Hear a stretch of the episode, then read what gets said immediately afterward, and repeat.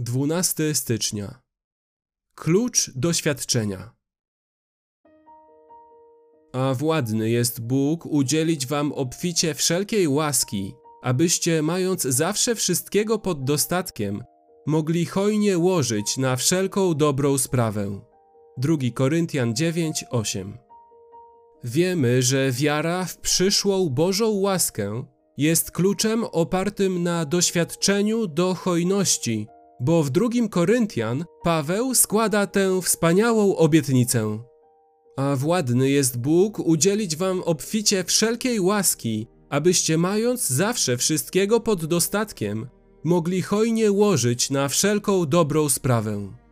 Innymi słowy, jeśli chcesz być wolnym od potrzeby chowania swoich pieniędzy, jeśli chcesz być przepełniony obfitością łaski dla wszelkiej dobrej sprawy, w takim razie zawierz przyszłej łasce.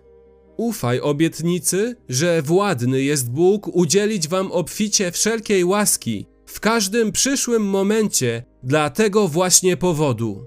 Właśnie nazwałem wiarę w przyszłą łaskę kluczem do hojności opartym na doświadczeniu, tak aby nie zaprzeczyć, że istnieje również klucz odnoszący się do historii. Jest klucz doświadczenia, i klucz historii.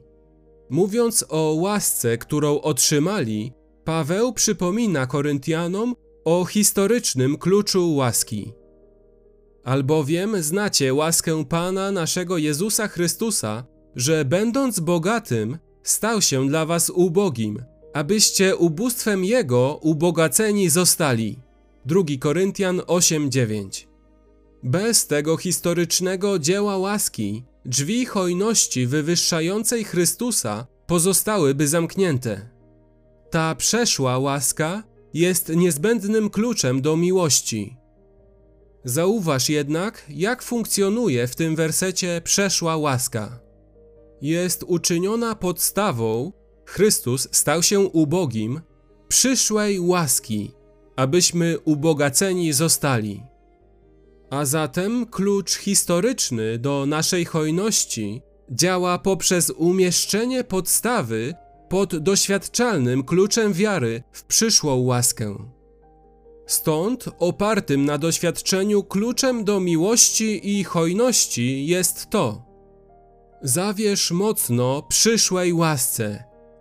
Mianowicie, że władny jest Bóg w przyszłości udzielić wam obficie wszelkiej przyszłej łaski, tak by Twoje potrzeby zostały spełnione i abyś mógł być przepełnionym miłością hojności.